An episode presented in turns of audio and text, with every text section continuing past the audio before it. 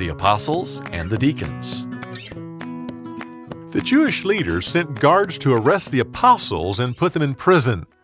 But during the night, an angel came and let them out, without the guards seeing it. At sunrise, the apostles went to the temple and started preaching to the people.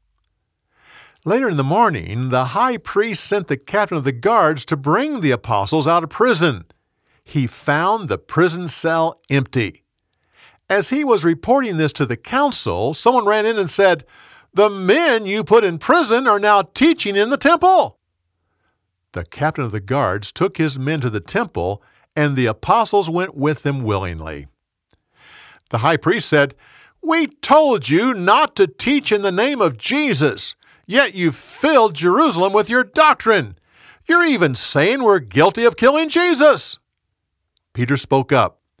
We must obey God rather than men. You killed Jesus by putting him on the cross. But God raised him from the dead.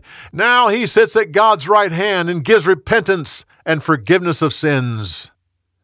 After some discussion, the council decided to let the men go.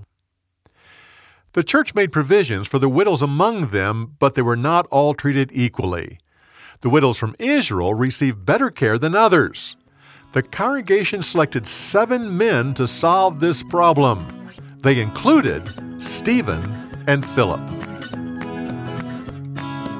For more, go to BibleTelling.org.